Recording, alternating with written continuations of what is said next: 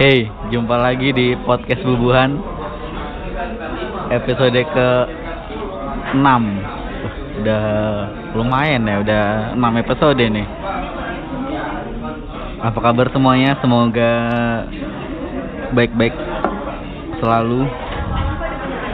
Semoga sehat Dan tetap semangat menjalani hidup. Kali ini kita ngobrol dengan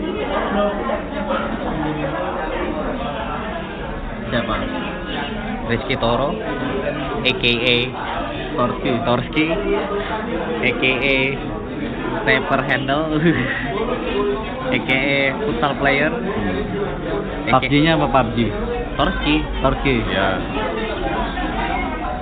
Yang baru pulang dari Papua. Gimana nih Papua?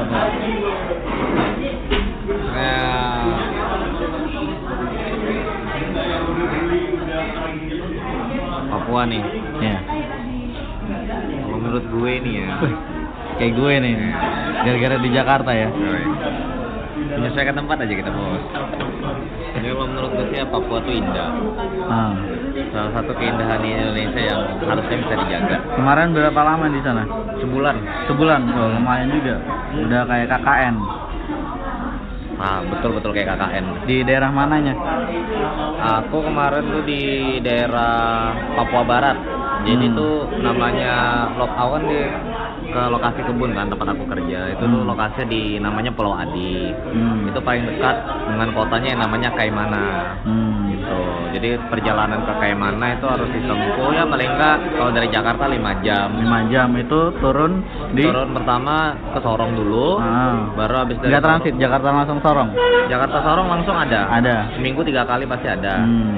Baru habis itu nanti nyampe pagi kan, Hmm. kita nunggu kurang lebih setengah satu jam, baru nanti berangkat ke Kaimana lagi langsung.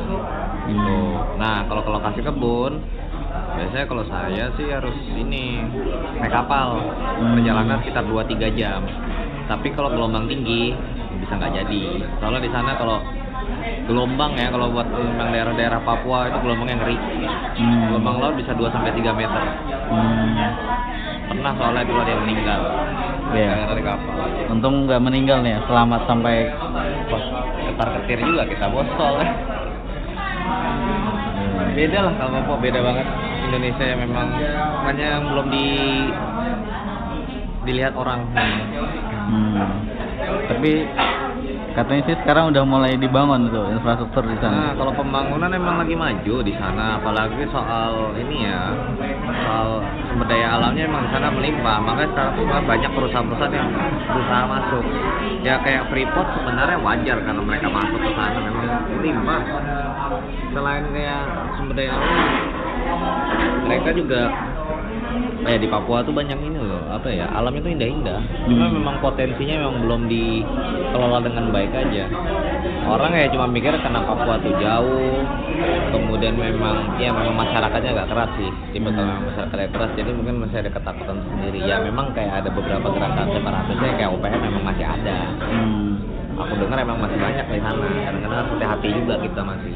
Apalagi kalau di daerah-daerah yang nggak terlalu di kita tahu kayak tempat pun kayak mana gitu. Kalau Sorong, Jayapura kan masih enak karena Masih kota. Ada, iya masih kota. Jadi kayak masih ada pengamanan nah gitulah maksudnya. Hmm. Kemarin liburannya ke mana? Maksudnya ke tempat apa aja yang wisatanya itu? Kalau dibilang liburan, ya apa enggak ya? Nggak liburan juga Nggak lah. liburan. Cuma kerja. Tapi ya kalau bisa bilang lokasi tempat aku kerja yang kebun tuh ya bisa dibilang kayak bisa jadi tempat liburan. Hmm. Cuman untuk sa- 10 hari awal, Hmm. lewat 10 hari itu udah mulai stres-stresnya itu. Soalnya kan mungkin lokasi kerja. Soalnya juga di situ yang stres karena nggak ada sinyal. Jadi sinyal ya? Sinyal sama sekali nggak ada. Sinyal Baru dengar info Ronaldo pindah ke Juve seminggu kemudian katanya ya? dua minggu malah. Oh, dua minggu? Gara-gara nonton TV. Iya, iya, iya. Soalnya di sana, nah aku aja beli internet bayar. Paketan kayak di Luxury itu loh. Satu jam mending di Luxury satu jam apa empat jam lima belas ribu ini lima belas ribu satu jam aja. 15 ribu satu jam. Iya. Tapi Cepat. Kalau dua orang yang make masih bisa lihat Instagram. Sudah masuk tiga orang ketiga orang keempat yang make udah biar cuma bisa WA aja. Kirim foto WA gitu paling cuma sketsa wajah aja. Asli dapat betul internetnya.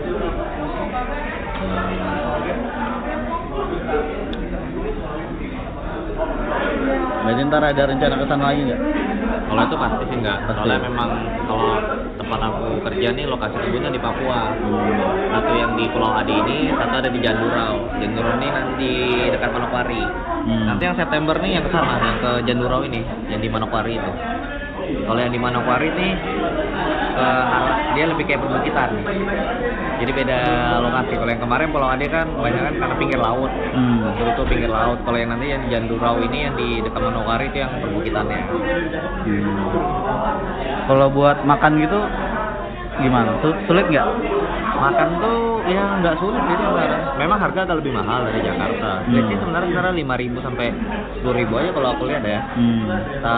Sama ya kalau misal kamu kerja di Papua ya bisa bisa banyak dihemat karena juga ya bisa dibilang tempat hiburan nggak terlalu banyak. Apalagi kalau misalnya di kota-kota kecil kayak tempat kayak mana ya kalau misal mungkin masih di Sorong Jayapura masih ada yang tempat-tempat hiburannya. Mall juga ada di situ.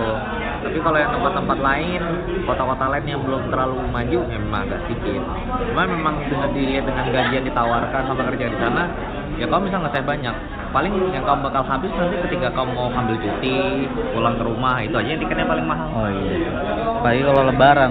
Kayak lebaran bisa 5 juta Hmm. sekali pergi pulang pergi mungkin bisa 10 juta Ini sorry ya tempatnya agak bising. iya ya Soalnya kita lagi di tempat ngopi yang rasanya Hit. hits banget di Tebet nih iya kan gak usah disebutin Tor, soalnya bukan sponsor. oh iya jangan Ah. nanti kalau terkenal nanti dia harus bayar royalti ke kamu mbak Iya. jelas lah Ini di Jakarta udah berapa lama? Tiga Baru bulan. ya? Tiga bulan. tiga bulan Hmm. dua bulan pertama Jakarta sebulan di Papua kemarin Ya. Dulu dari apa kecil ya di Samarinda? Iya. Dari? Dari Samarinda tuh dari SD Dari lahir? Dari SD? SD. hmm, lahir tuh aku di Pontianak. SD SM, eh, SMP SMA di Samarinda. Samarinda, kuliah di Jogja. kuliah di Jogja. Hmm. baru semester semester 4 pindah ke Jogja. Berarti Uh, du- 12 tahun di Samarinda? 12 tahun. Aku lupa tadi mau cerita.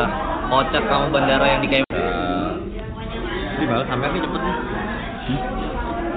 Apa pengalaman unik di Bandara Kaimana? Ya hmm.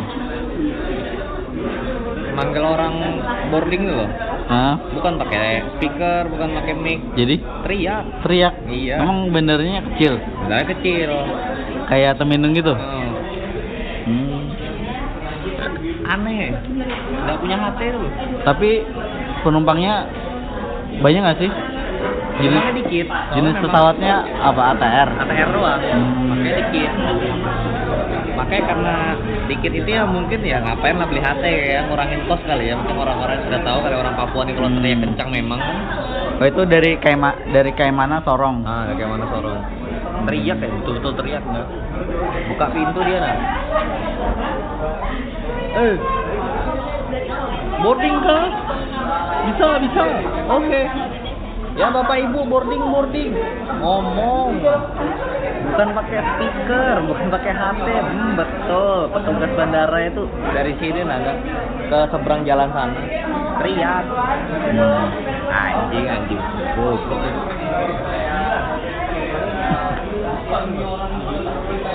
Ya. karena fasilitas juga mereka belum memadai kali ya. Hmm. lampu jalan aja masih belum banyak. Kalau ini kayak mana? Nggak tahu di kota lain ya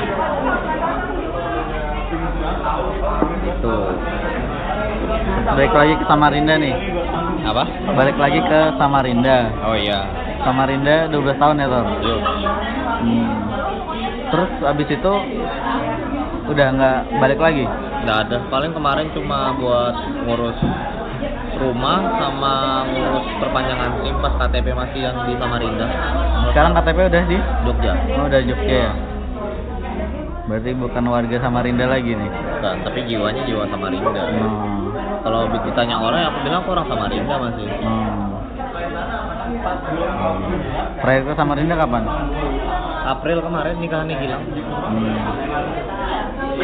Kemarin 12 tahun di Samarinda gimana menurutmu?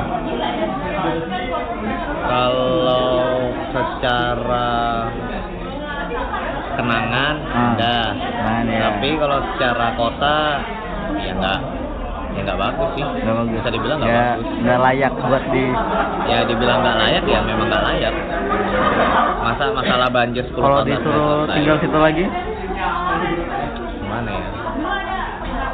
Aku karena udah pernah ngerasain yang lebih parah dari Samarinda sih enggak. Jadi kalau disuruh tinggal Samarinda masih bisa lah. Masih bisa. Tapi mungkin kalau bisa disuruh bertahan sampai lima tahun dan keadaan Samarinda yang nggak bisa berubah, ya mikir-mikir. Apalagi itu kota. Hmm. Masa kota dengan ada pemerintah dengan akses lebih mudah ke pemerintah pusat, masa dan dengan punya APBN lebih banyak nggak- masa nggak bisa develop sih lebih baik lagi gitu loh. Hmm. Apalagi mereka tuh nggak jauh-jauh banget akses buat buat cari-cari bahan-bahan untuk memperbaiki itu ya pasti gampang, nggak kayak di Papua gitu loh. Hmm. Menurutku gitu. Nggak nyamannya gara-gara banjir. Nggak nyaman karena banjir, kemudian ya bisa dibilang ya mohon maaf. Dulu ya, rumah di Pasundan maksudnya banjir terus. pasti kalau pasti banjir bisa surut cepat surutnya sih tapi tetap aja masalah itu Iya. ya anggap aja banjir cuma, hujan satu jam seluruh kota banjir itu kan udah matiin perekonomian semua orang Samarinda yang Iya. kerja jadi nggak bisa kerja yang mau rapat bisnis jadi nggak bisa. Hmm. akhirnya semua terbengkalai. Ya kan aneh di situ pemerintah masa masih nggak mau menyelesaikannya dilantarkan 10 tahun. Aneh sih kayak nggak ada kesadarannya Ya sebenarnya podcast bubuhan dari berbagai orang yang diwawancarain ngeluhnya pasti banjir tar. Ya kayak dari dulu nggak pernah bisa diselesaikan. lucu sih memang itu kayak dagelan gitu emang Hmm. masa kayak gitu nggak bisa Samarinda sama rendah ah artinya. Jadi Mem- ya dataran rendah lah. ya tapi Tapi kemarin ngomong sama Arif kayak di Belanda tuh datarannya lebih rendah daripada Iya. laut, tapi kenyataannya bisa aja mereka. nah itu kan kalau kita lihat kan ya bisa dibedakan lah Sebenarnya kalau karakter manusia itu di situ yang mau develop apa atau enggak gitu loh Iya. sebenarnya kan ya memang sih nggak mudah sih, tapi kan kalau dari dulu itu ya harusnya bisa lah pemimpin-pemimpinnya lebih visioner ke depan. Nah, yang jadi pertanyaan kan sekarang visioner apa enggak Iya. Habis itu tindakan yang mau mereka ambil apa Iya. dengan ada masalah yang ada gitu loh nggak tahu lagi deh ntar gimana kalau kita punya anak punya cucu Iya. tinggalnya di Samarinda Nah, sebenarnya pun juga ya aku mikirnya tuh sebenarnya bisa berubah kalau misalnya tuh nanti kayak generasi kita sih yang udah mulai mimpin yang jadi Emang pejabat-pejabatnya. generasi yang sekarang gimana Tor? kalau generasi yang di atas kita sih yang aku bilang masih kayak ya nyambung lagi. Sampai mana tadi? Eh, sampai pertanyaan yang generasi, Generasi yang, yang sekarang. Ya. Kalau generasi yang sekarang apa ya kita ta- kita udah tahu lah sistem di Samarinda kayak apa. Kita udah tahu lah maksudnya anggap anggapan ada hal-hal yang maksudnya itu sebagai etika hmm. tapi itu kayak nggak dijalankan dan bahkan itu kayak dilanggar. Dan permasalahannya itu malah kayak jadi hal yang biasa di Samarinda. Kayak orang udah pasrah. Kayak orang udah pasrah aja. Jadi kayak ya udahlah memang udah keadaannya kayak gitu. Hmm. ya sekarang kalau dilihat kebanyakan sih ya. Bukannya aku bukan bilang semuanya tapi kebanyakan yang ya rata-rata ya mungkin pejabat-pejabatnya mungkin seperti itu. Karena banyak banget dengar ceritanya. Hmm. walaupun dengar cerita kita nggak tahu bukti apa enggaknya. Cuma fakta nyata di lapang kita bisa lihat dari keadaan kotanya sendiri aja lah dari keadaan provinsi sendiri aja lah. Jalur Trans Kalimantan bagaimana Trans Kalimantan Timur aja gimana. Hmm. Development kota Samarinda sendiri kayak apa? Development anggapan di kota aja kayak gitu apalagi masuk-masuk ke pedalaman ya. Iya. kita pikir ya. Ya makanya sistem-sistem yang kayak gitu tuh udah jadi hal-hal yang sebenarnya itu nggak sesuai dengan etika pekerjaan apalagi untuk hal pejabat itu kayak itu udah menjadi suatu hal yang biasa. Dan masalah mereka tuh udah nganggap itu udah sudah udah lumrah. Kalau kata Joko, hatinya belum terketuk. Ya aku sih bila bisa bilang hatinya memang belum terketuk tapi memang ada sisi lain dari manusia yang namanya manusia itu selalu menginginkan hal yang lebih Nah, dan itu yang susah ini kan gubernur baru. nah Optimis nggak Tor?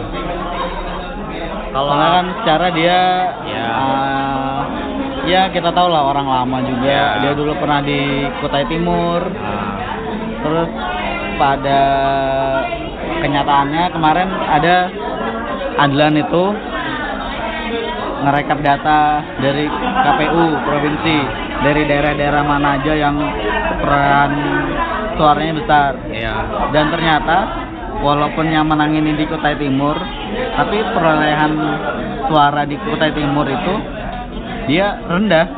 Oh gitu. Iya. Sama kayak yang wali kota Samarinda juga ini ya dia maju nih dia wali kota Samarinda tapi pemilihnya pun di Samarinda juga sedikit itu loh seharusnya kan kalau misalnya pemimpin itu bagus pasti warga daerahnya itu juga mendukung Iya. nah Kalau aku ngelihatnya dari ini enggak. Kemarin ada sekali aku lihat yang debat. Debat antar calon. Kaltim Ya, Kaltim. nonton Jujur aku ngeliat debat itu kayak putaran berapa putaran kedua. kedua oh ya Iya, maaf ya, aku jujur bilang nggak berbobot. semuanya Aku lupa mana yang berbobot. Cuma aku lupa ada satu calon yang bisa memberikan penjelasan berdasarkan masalah, baik kemudian dia memberikan solusi. hmm. Aku mikir seseorang yang betul-betul punya kapabilitas ya Hmm. untuk misalnya memimpin Hmm. setidaknya basicnya dulu lah kita harus tahu masalahnya apa berdasarkan data. Berdasarkan datanya kemudian dia udah bikin solusinya. Hmm. permasalahan yang kulihat dari kemarin kalau misalnya kita lihat debatnya aja itu ya kalau ada masalah ya ujung-ujungnya bilang soal persatuan kesatuan nggak ngomongin soal data dan fakta. Hmm. kadang-kadang nggak sesuai dengan apa yang mereka omongkan sendiri. Jadi kayak nggak berbobot. Yang yang dilawan tuh kayak ideologi melawan ideologi kita tuh bukan masalah ideologi sekarang yang kita permasalahan kita ini punya masalah di sini Hmm. dan kita butuh solusi itu kan bukan masalah ideologi lagi aku sih mikir kalau ideologi orang tiap orang pasti punya ideologi masing-masing pasti namanya ideologi namanya idealisme ke apakah itu sebutannya lah ya Hmm. pasti tujuannya kan untuk hal yang baik kan Iya. nah yang penting kan kita butuh fakta di lapangan itu bisa jadi baik apa enggak Hmm. Kenapa perdebatkannya soal ideologi kenapa nggak perdebatkan soal bagaimana solusi yang paling baik paling bisa bermanfaat dan bisa membuat masyarakat tuh menjadi lebih nyaman gitu kalau gitu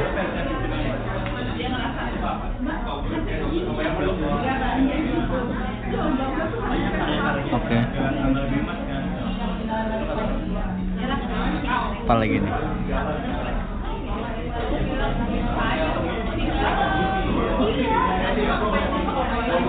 Lagi nih Tor? bebas Samarinda lagi juga nggak apa-apa Ada rencana pengen Samarinda lagi? kalau dibilang ada Ada. Samarinda itu cuma bikin kangen karena ada bubuannya aja Hmm. tapi setelah itu mungkin udah lewat 10 hari sama kayak di Papua udah malas dan nggak tahu apa yang mau dikerjain Tapi menurutmu Samarinda kalau dibuat bisnis gitu? Samarinda semua tempat tuh pasti ada potensinya. Hmm. sumber daya alam Samarinda. Sekarang kita lihat aja. Samarinda tuh dianun oleh sungai ya kan Dan kalau misalnya kita mau bikin potensinya yang bagus, kalau aku sih ngeliatnya dari segi pariwisata bisa didapatkan, dari segi bisnis khususnya untuk batu bara masih bisa dijalankan, apalagi memang masih jalan kan sekarang kan. Hmm. Dan apalagi Samarinda tuh ibu kota, jadi harusnya bisa dijadikan sentral bisnisnya untuk Kalimantan Timur tuh di situ. Samarinda tuh kota pertinggahan. Iya. Jadi kayak Balikpapan pelabuhan besarnya. Ah. Nanti buat nyalurin ke daerah-daerah lain tuh pasti lewat Samarinda. Ah. Soalnya emang Sungainya lewat sung- situ. Iya, benar. pertemuan antara hulu dan hilir kan itu kan. Nah sebenarnya itu Samarinda itu apa ya? bagusin aja itu pelabuhan fasilitasnya diokein, kapasitas kontainer diperbanyak, Hmm. karena perusahaan itu banyak kok.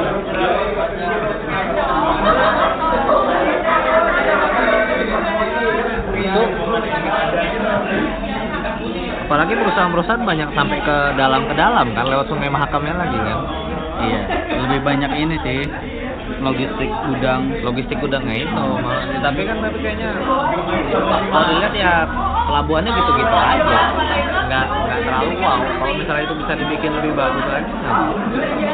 sama kayak potensi di pinggir sungai Makam kadang-kadang kalau aku lihat sungai Makam aku mikir sendiri ini tamannya kalau dibagusin aja kita bisa bikin bagusnya mungkin kayak standar-standar gak usah jauh-jauh lah di Bandung apa di Jakarta penting rapi Iya. kan jadi kayak ada jogging track di pinggir sungai itu kan ada Nah. keunikan tersendiri gitu loh Iya. apalagi jujur-jujur aja angkat Samarinda tuh bagus Hmm. menurut tuh tapi cuma karena pinggir sungai Mahakam itu nggak dikelola dengan baik ya jadinya kayak nggak bagus juga itu sih kalau aku lihat nih banyak potensinya ya tinggal sebenarnya ya tinggal di situnya lagi di dalam kotanya lagi kayak pengelolanya gitu jangan cuma studi banding aja studi banding tapi nggak ada hasil kan? Studi banding aku dengar-dengar sering tiap tahun ke kota ini ke luar negeri lagi. Hmm. tapi apa hasilnya? Lucu aja aku dengar-dengar kayak APBD Samarinda itu gede loh. Tapi masa buat buat kayak gitu nggak Sekarang utangnya banyak. Nah Jadi buat bayar utang. Jadi proyek-proyek yang mandek ya yang mandek kan tiap tahun ada Ya. anggarannya pasti. bayarnya lama kan bayarnya lama kan ke kontraktor kan Iya. itu sih kebanyakan di otak atik kan udah kayak gitu pusing ya miris sih enggak cuma ya harus mereka hadapin mungkin dengan kayak gitu kali ya baru agak dibilang kayak Joko hatinya baru terketuk. Ba- harus kena dulu lah masalahnya. Mungkin baru bisa mikir. Kadang kan manusia harus kayak gitu diingatkan dulu.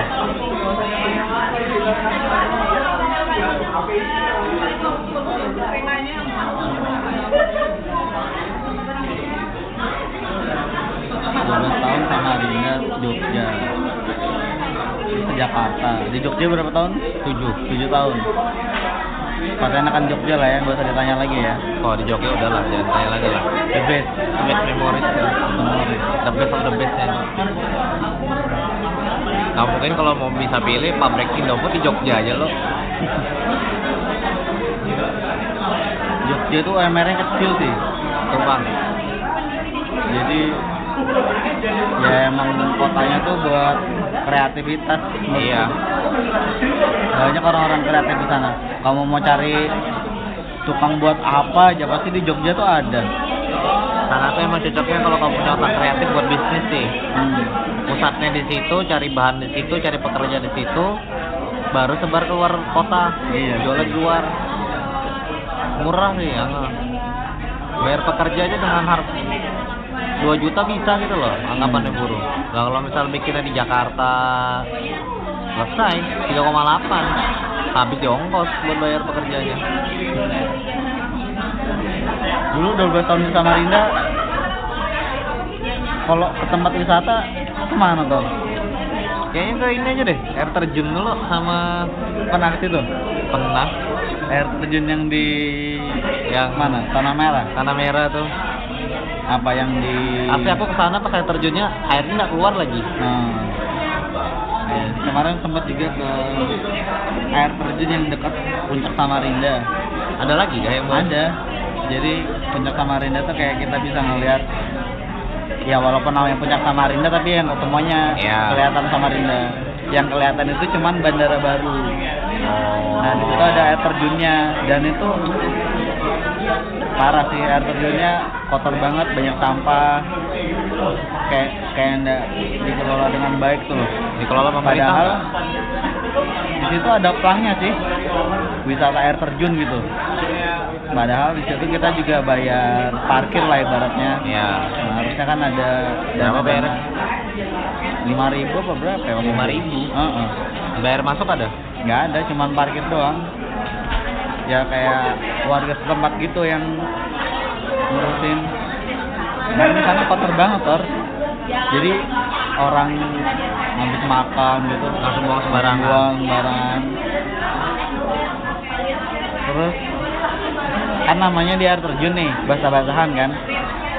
Kalau kita mau ganti baju gitu tempatnya juga seadanya. Loh, nggak ada disediakan tempat ganti baju kan? Kemarin sih ngeliat nggak ada kayaknya Nah. Pertanyaannya satu kalau padahal itu ada tulisan wisata tempat Iya kan? wisata air terjun Pertanyaannya satu aja. Itu bakal bisa bertahan berapa lama katanya? Yang skala kebun raya Samarinda itu yang hitungannya gede gitu aja, itu bisa terbengkalai. Apalagi yang kecil kayak gitu. Euforia sesaat aja itu. Dan mungkin cuma dalam waktu tahun atau dua tahun aja mungkin udah bisa hilang itu kan. Hilang karena kotor, nggak dikelola dengan baik. Hmm. agak pesimis sih memang bahasa cuma kalau orang-orang kayak ini yang di Jogja tuh apa yang yang di Legetuk. Sleman Blue apa Legend Lagoon. Hah? Blue Lagoon nah Blue Legend kan simpel aja padahal simple kayak gitu doang Iya. rame tapi karena warganya berbondong-bondong dengan baik. Jadi disediain tempat ganti baju segala Ah. kan. Ada buat kulinernya makanan sama yang paling itu tuh dia tuh jaga keber- kejernihan airnya tuh loh. Itu kan jernih betul loh kan kalau Iya. misalnya itu kan. Padahal walaupun banyak orang tapi tetap ah tetap jernih. Nah, kalau kemarin ke Blue Lagoon sempat juga. Jadi kalau ada sampah nih, gitu kan daun-daun Iya, jatuh diambil kan, diambil Ah. sam- pakai tongkat gitu yang Ah. panjang. padahal daun aja tuh Iya. daun tuh padahal dari alam juga tetap juga Iya. mereka ngambil Ah. Itu kan kalau gitu kan warganya peduli, Ah. jadi mata pencaharian juga. duit lagi duit balik lagi ngalir, ekonomi berjalan Iya di betul. sama kayak di air terjun yang Getuk kan juga Nah, kan harusnya Samarinda air terjunnya bisa lah seperti itu. Nah, Samarinda tuh aku dari awal sih enggak. Aku kalau dari awal enggak ya. Masalah-masalah kayak begitu tuh di Samarinda tuh sebenarnya kalau menurutku ya kuncinya tuh satu. Pengelolaan SDM aja. SDM, Iya. SDA udah ada nih, SDA tuh udah ada. tinggal SDM-nya. Tinggal SDM. Sekarang gini, kamu tuh kasih kertas, Hmm. kamu ca- kamu kasih kertas origami. Kalau misalnya ada manusianya yang nah kalau misalnya kasih dua orang satu nggak bisa satu nggak punya jiwa seni satu punya jiwa seni. Itu kalau dikasih hasilnya bakal beda kan? Yang satu bisa bikin itu jadi origami yang indah. Yang satu paling ini dong, mural di Jakarta dong. ya itu. Makanya kan kalau ya sama lah kayak Samarinda kalau misalnya dari hal kayak gitu kan sebenarnya apa ya? Hal basic. Hmm. Hal dasar. Tapi itu yang jarang ditanamkan. Kebiasaan buang sampah sembarangan itu jadi hal yang biasa. Iya. habis Iya, itu ada tempat baru. Samarinda masih sering sih ngelihat di jalan-jalan gitu orang naik mobil Ya, buang buang sampah. sembarangan. jangan di Samarinda mungkin kita yang di Jakarta aja masih sering lihat kayak gitu kan. Iya. itu Kadang jengkel juga sih ngeliat. makanya kalau misal aku mikir ya salah satu ya mungkin kenapa negara maju mereka bisa maju karena nggak cuma pemerintahnya juga yang berpikir maju masyarakatnya juga berpikir maju jadi feedbacknya dapat masyarakat lihat permasalahan pemerintah lihat permasalahan cari solusinya karena kan di sini boro-boro masyarakatnya bisa nyari masalah kadang-kadang cuma nambah masalah pemerintahnya juga ya adalah yang bagus Soalnya banyak kepentingan sih. nah itu Banyak kepentingan yang mengatasnamakan rakyat. Nah itu kalau udah main politik udah berat itu susah. Namanya be- bahas balik lagi ke insting dasar manusia yang pengen sesuatu yang lebih dari apa yang mereka inginkan ya kekuasaan siapa yang nggak pengen sih Iya. tinggal perintah tinggal ini. Satu Indonesia tuh anggapan tinggal kamu tanda tangan apalagi kalau kamu jadi menteri itu siapa yang nggak mau sih nggak itu sudah kan makanya bilang hatinya tuh harus kuat kan makanya pengelolaan SDM yang itu loh yang belum mungkin diterapkan dengan baik. Karena kan kalau diterapkan dengan baik ya aku ngambil contoh kayak di luar di negara-negara maju mereka membangun karakternya betul-betul kuat. Contoh lah kayak di Jepang. Ya kalau kayak di sini ya mohon mohon maaf mungkin cuma kayak disuruh kasih ujian fisika kimia bahasa Inggris bahasa Indonesia. Dites semuanya tanpa ada pembangunan karakter. Yang ujung-ujungnya kita dari dulu sampai sekarang disuruh untuk jadi pekerja yang handal. Bukan manusia yang baik loh ya. Sistem pendidikan kita tuh itu kan dua hal yang berbeda.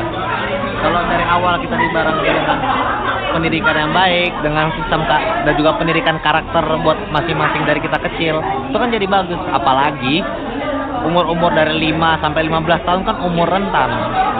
Umur rentan pembentukan karakter. Jadi kalau Mencari misalnya jati diri. Iya.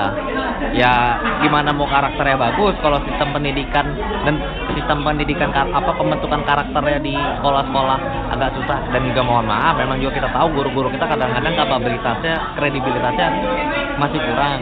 Jadi itu juga kembali kita makanya aku bilang pengelolaan SDM ini penting karena kalau misalnya manusianya udah bisa berpikir untuk maju pasti di daerah masing-masing bakal berpikir lebih maju. Contoh lah kayak Bandung, Jogja.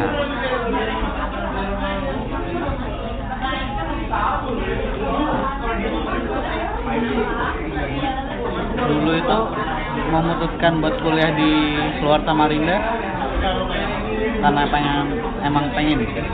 Karena emang pengen pengen cari sebenarnya kalau dulu tuh kayak masih kayak pengen cari suasana baru aja. Nggak pengen di Samarinda jadi pengen merantau ngerasain hidup Merantau, ya. sendiri. Nah. tapi kebetulan juga orang tua pindah ya? Nah iya betul juga orang tua pindah sekarang juga ngerantau nih ya sih tapi kalau aku bilang emang jiwaku ngerantau sih nggak dari dulu kenapa tuh suka merantau Enggak, karena bapakku memang juga kerjanya pindah-pindah. Hmm. Dulu kan aku dari pas lahir Pontianak. nah Itu baru tiga minggu lahir udah dibawa ke hutan. hmm. Bapak dulu kerjanya di logging. Hmm. Umur tiga tahun pindah ke Ambon. Hmm. Sampai umur lima tahun, baru habis itu pindah ke Jakarta setahun, baru habis itu ke Samarinda. Sekarang di mana Sekarang sekarang ke domisili Jogja tapi tinggal Jakarta. Jadi udah kayak memang jiwa ngerantau aku dari dulu.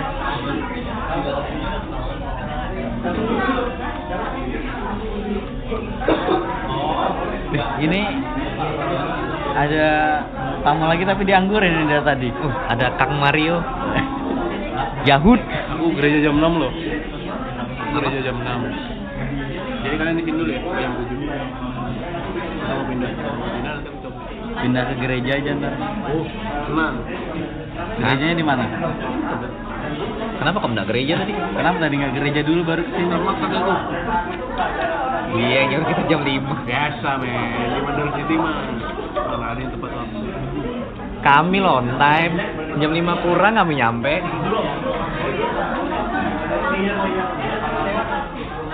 Mau pindah ke mana lagi?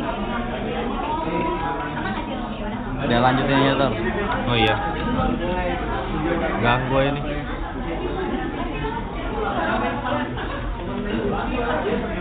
kalau lebaran seringnya ke Pontianak ya Pontianak, Jogja, Pontianak, Jogja. Pontianak Jogja Tapi kalau di keluarga aku belum pernah sih ke Pontianak Pontianak dibandingkan Samarinda gimana Lor? Aku megang Pontianak sekarang lebih tata kelolanya lebih bagus. Nah, Tapi sebenarnya kemarin dari survei yang kota tidak layak huni Pontianak peringkat satu loh. tidak layak huni. Memang ada faktor X sih di situ. Soalnya untuk kebersihan air. Di sana air susah. Hmm. Air bersih susah. Mungkin juga dikarenakan karena iklimnya kan tropis kan, kena garis khatulistiwa. Jadi sana memang panas, bisa lebih panas dari Samarinda. Itu masalah sih itu memang. Kalau ekonominya apa sih bergerak di bidang? Kalau ekonominya sebenarnya lebih ke sumber daya alamnya masih enggak kayak Samarinda. Ada batu bara juga, ada sawit. Tapi kalau aku lihat ya kebanyakan ya kayak batu bara sama sawit banyaknya. Lebih ke ininya, lebih ngarah geraknya ke situ. Cuma kayak orang lebih tahu Samarinda karena memang lebih besar gitu loh buat potensi ini. Kalau di Pontianak masih kurang.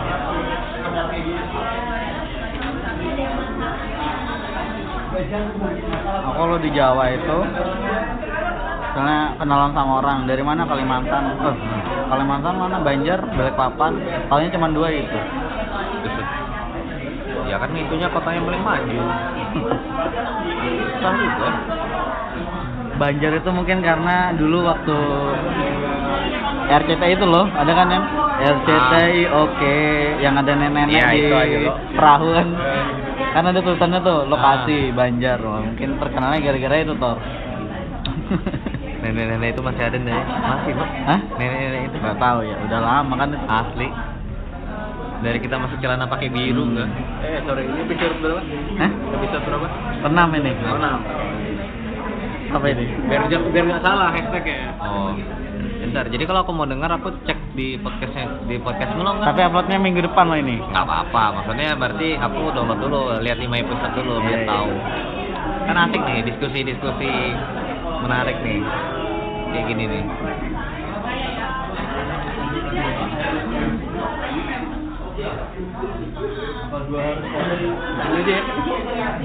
Kamu gereja berapa lama sih?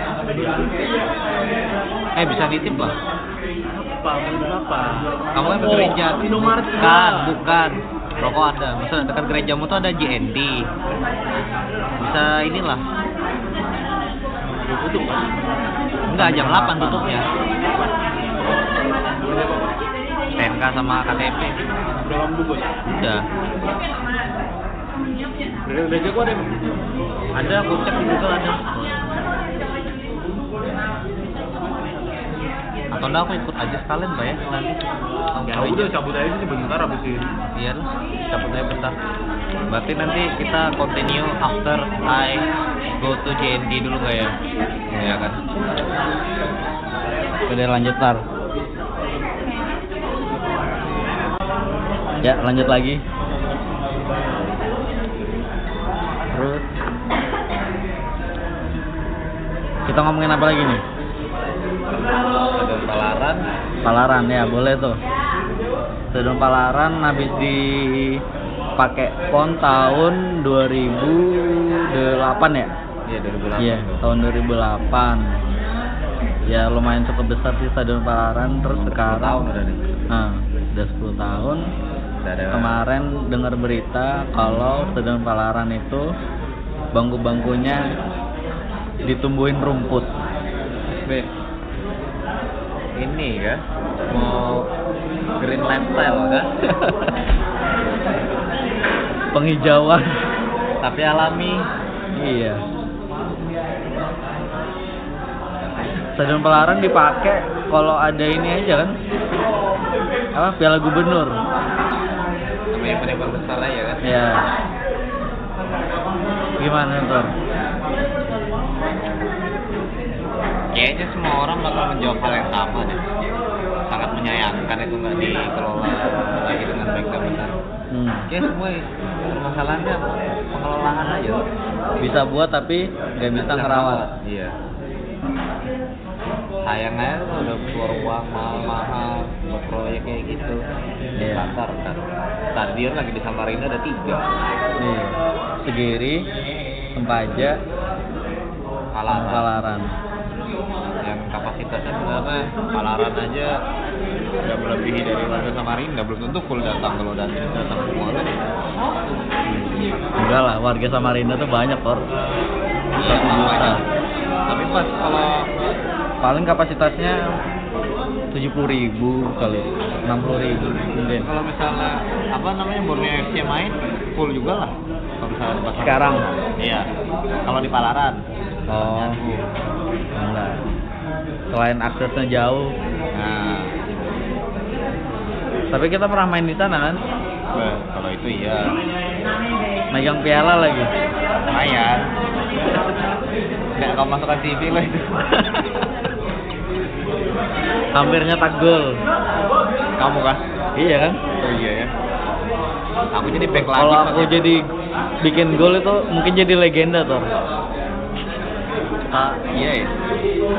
jarang main tiba-tiba main di final terus nyetak gol wah Itu kayak siapa ya? siapa pemain dunia gitu loh kayak apa pemain MU ah yang nyetak 2-1 Bayern Munchen yang di lawan Bayern Munchen tahun 99 jadi pengganti hmm. siapa siapa itu lupa aku namanya. Hampir kamu kayak gitu. Terus kalau bahas pengelolaan nih berarti nih Ah, ya. mungkin ke depannya harusnya bisa di ini sih. Iya sebenarnya bisa dipakai juga buat Asian Games. Kalau dipikir-pikir. Cuma ya pasti maksudnya stadion Palaran itu udah mendekatin stadion bertaraf internasional. Dari kapasitas penonton tinggal mungkin eh, akses masuk akses masuk dan keluar bangku stadion. Soalnya kalau dengar-dengar itu eh, stadion bertaraf internasional itu bisa dikatakan cocok kalau eh, ada evakuasi itu kurang dari lima menit penontonnya bisa langsung keluar. Oh kayak stadion GBK sekarang kan pintunya dibanyakin tuh. Nah jadi sudah bisa dikatakan bertaraf internasional. Kalau Palaran kan kayaknya belum deh ya. Soalnya kan pintunya masih jaraknya dikit terus di atas juga kan jadi agak Turun kan. tangga lagi setelah pon itu nggak ada sama sekali nggak ada event besar lagi selain PON itu 2008 terakhir dan nggak ada renovasi dan nggak ada pembugaran lagi kan Iya. Jadi kayak venue buat main bola tenis, kolam renang itu belum mood. Sayang kan. pertanyaannya jadi buat stadion buat gelanggang olahraga banyak-banyak cuma buat event itu aja kan nggak buat sampai untuk bisa dipakai untuk jangka waktu panjang Iya, harusnya pemerintah mikir lah gimana caranya supaya ya dipakai rame terus. Ah, mungkin kayak di Balikpapan kan kemarin datengin itu pemain legenda Liverpool buat iya. meresmiin stadion yang baru itu. Itu Ya event-event seperti itulah. pemimpinnya kurang visioner sih Harusnya sih dikasih swasta aja udah biar swasta yang ngurus. swasta tuh pasti mau mampu Iya. cuman sudah kalau sudah mau Kalau swasta kan mikirnya kan dia cari untung kan, pasti dia berpikir terus sih. Nanti tapi nanti juga pasti ke pemerintahnya juga ada minta bayaran kayak gitu. Aku malas ngomong-ngomong jujur-jujurnya pasti nanti pemerintah ada bayaran nah gitu. Hmm. repot kalau masih kayak gitu. Ya benar sih kalau misalnya yang ngambil nggak apa-apa lah tapi kalau ada hasil. Hmm. seringnya tuh kan minta bayaran itu udah ada sudahnya itu salah menyedihkan lagi.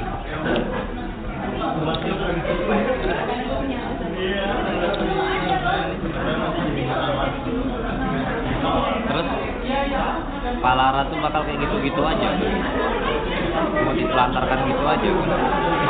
Cuma kayak jadi Soalnya itu kan punya pemprov kan, wewenangnya ada di gubernur. Ya kita lihat aja ntar gubernur baru dia pengennya gimana.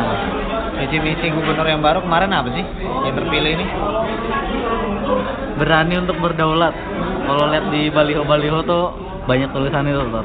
maksudnya berani untuk berdaulat tuh apa nggak tahu tuh. dalam berani berarti berani untuk bertindak kan Hmm. berdaulat Kaltim belum berdaulat kali, makanya berdaulat tuh artinya apa dulu berdaulat itu kayak ini gak sih persatuan nggak sih? Iya, satu. Hmm. persatuan kan Hmm. jadi kayak lebih fokusnya untuk menyatukan aja banyak makna iya soalnya kayak ya aku ngeliatnya dari kata-kata visinya aja berani untuk berdaulat ya maksudnya buat apa dulu visinya pun belum maksudnya ya katanya oke.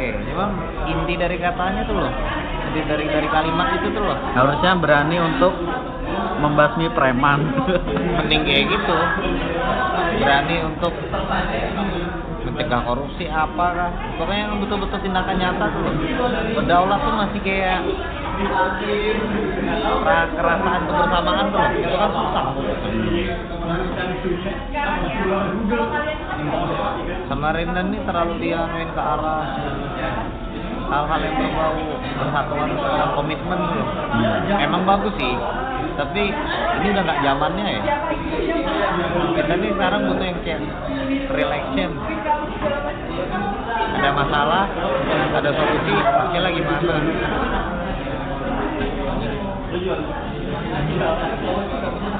Udah capek juga ngomongin sama Rinda tuh Iya, kayak gitu-gitu ya dari tadi kan. Kayaknya tuh rata-rata yang orang kamu nanya yang tinggal di sana tuh pasti semua berpendapat kayak gitu. hmm. Cuma siapa mau berani bertindak? Soalnya bukan bukan nggak mau bertindak, nggak punya power buat bertindak. kita juga bingung kan mau ngapain Kita sekarang ya cuma bisa mendoakan aja. Tunggu nanti mungkin kalau misalnya waktunya kita yang bermain di bidang tersebut, baru mungkin bisa. pengen Tor mengabdi Mengabdi aku pengen. Kalau di bidang apa nih apa jadi di legislatif kalau apa jadi Kalau wali kota gitu. Mungkin kalau aku lebih fokus ke wah mantap. Ya salah. Aku lebih fokus ke ini sih enggak kalau misalnya kalau aku lebih pengen tuh masuk ke Kementerian Pariwisata. Jadi kalau masuk ke juga dinas pariwisata lah tapi mau kalau paling enak ya lebih baik masuk ke wali kota. Pengennya ngembangin wisata di Samarinda. Sebenarnya sih aku belum tahu ya dari Nah, senjata menurutmu Samarinda nih kalau mau dikembangin wisatanya apanya nih yang mau dikembangin? Berdasarkan hmm, geografisnya kan kita dilewati oleh laut. Ya dikelilingin sama bukit-bukit kira-kira gimana kalau aku buat mikir- ngembangin wisata soalnya orang Samarinda ini kalau aku lihat kekurangan tempat wisata Sebenarnya sih spot Samarinda tuh banyak yang bagus. Pinggir Sungai Makam, bukit-bukit yang di atas.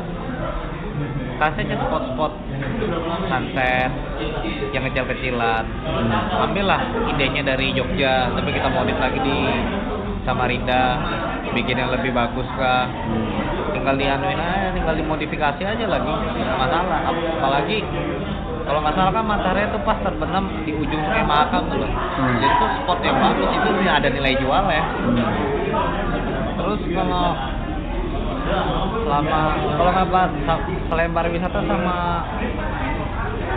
laut logistiknya berkontainer.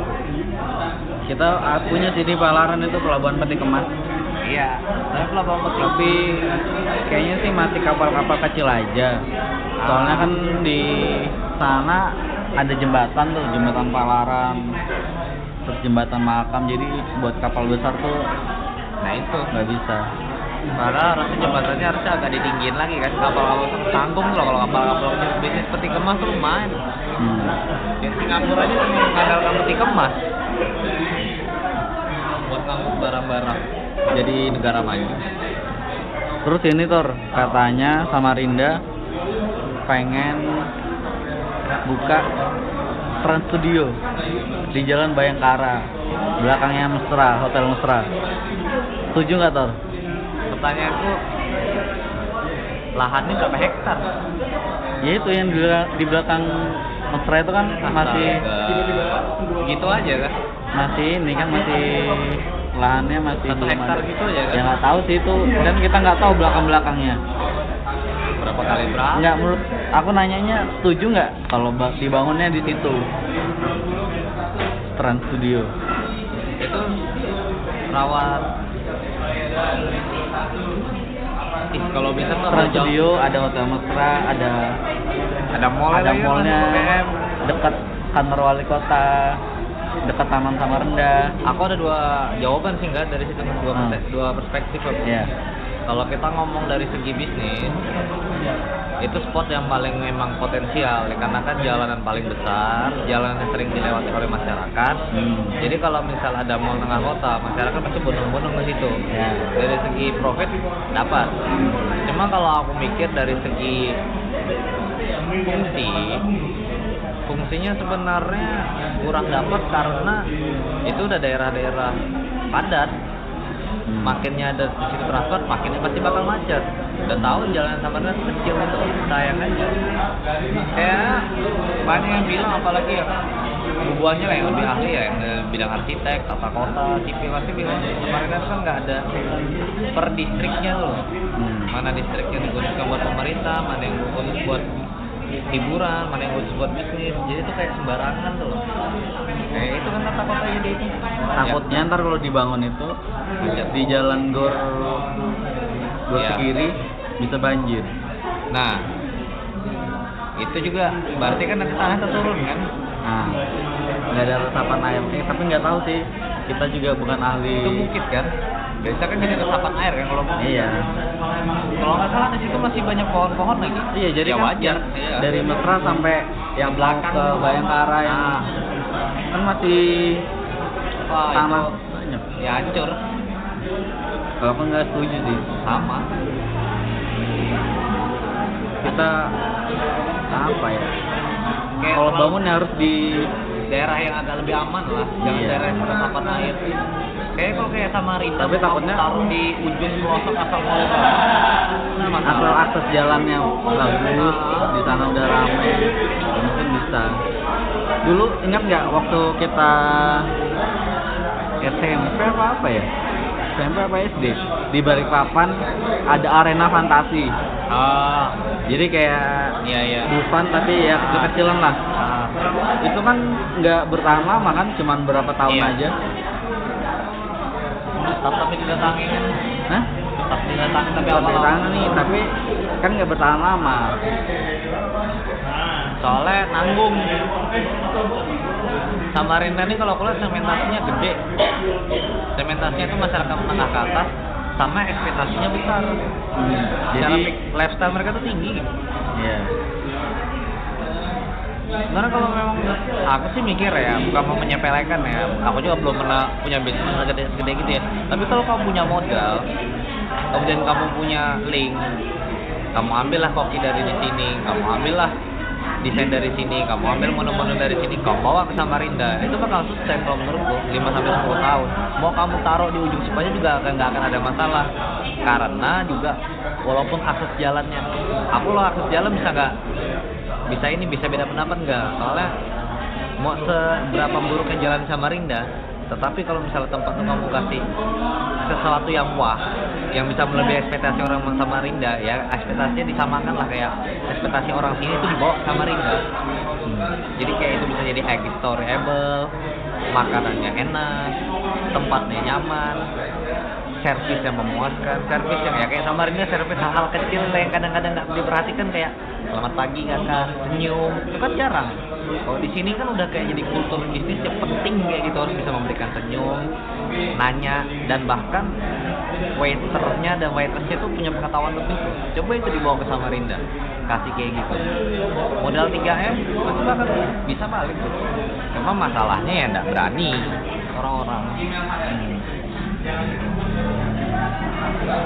dulu juga ada kan eh, kolam renang ya di seberang tuh. Nggak ini juga di loh. perumahan Ah, itu? Jessica Waterpark. Cuman berapa tahun aja terus tutup Big Mall sepi sekarang kan? Eh Big Mall rame sih tetap cuma dalamnya tuh loh kosongan juga. Iya tokonya belum semuanya buka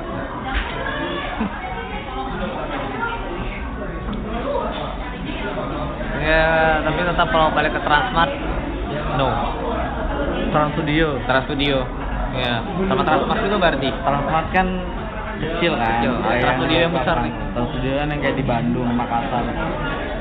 tanah kayak gitu mau bikin Trans Studio nanggung betul ya Tapi Trans Studio emang kecil sih menurutku. iya sih cuma kalau yang di Bandung lumayan gak ya kan luas Iya. maksudnya dia mau bikin tanah samping mesra Tapi cukup lah kalau di samping Mesra. Mesra belakangnya luas loh. iya mesra belakangnya luas tapi kan belum tambah parkiran mobil sama parkiran motor ya logikanya aja lah yang kayak Big Mall aja masih bisa macet gitu loh di situ apalagi yang ditaruh di tengah kota tambah lagi itu daerah kata resapan air kalau betul kan ayo, habis Katanya juga itu termasuk hutan kota. Jadi ada undang-undangnya. Itu masuk kawasan hutan lindung berarti Iya, sama kayak di itu, tahu Sumedang. iya iya Tahu Sumedang itu kan daerah kawasan hutan lindung kan iya hutan lindung. kawasan hutan lindung kan seharusnya nggak boleh sama sekali ada pembangunan Nah, kan kemarin sempat tahu Sumedang kan sempat Iya. ditutup. Nggak Buka lagi sekarang. iya kan Iya. Berapa hari aja langsung buka. Mungkin waktu dibubarin itu, wah udah nih dibubarin dipoto, wah. iya bentar aja. Iya, sementara. Terus buka lagi. kan nggak punya tim pengawas kalau rata-rata. banyak kali. Iya.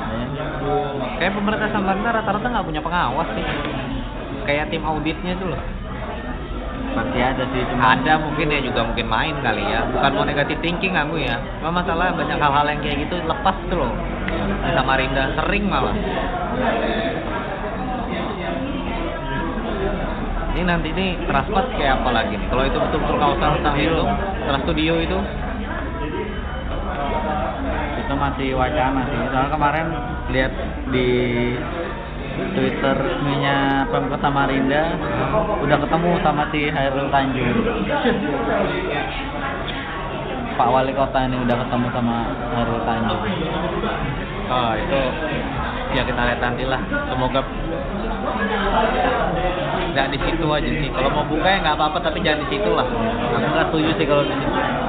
mending di seberang sekalian ramaikan distrik di seberang tuh Hmm, Samarinda lu luas iya.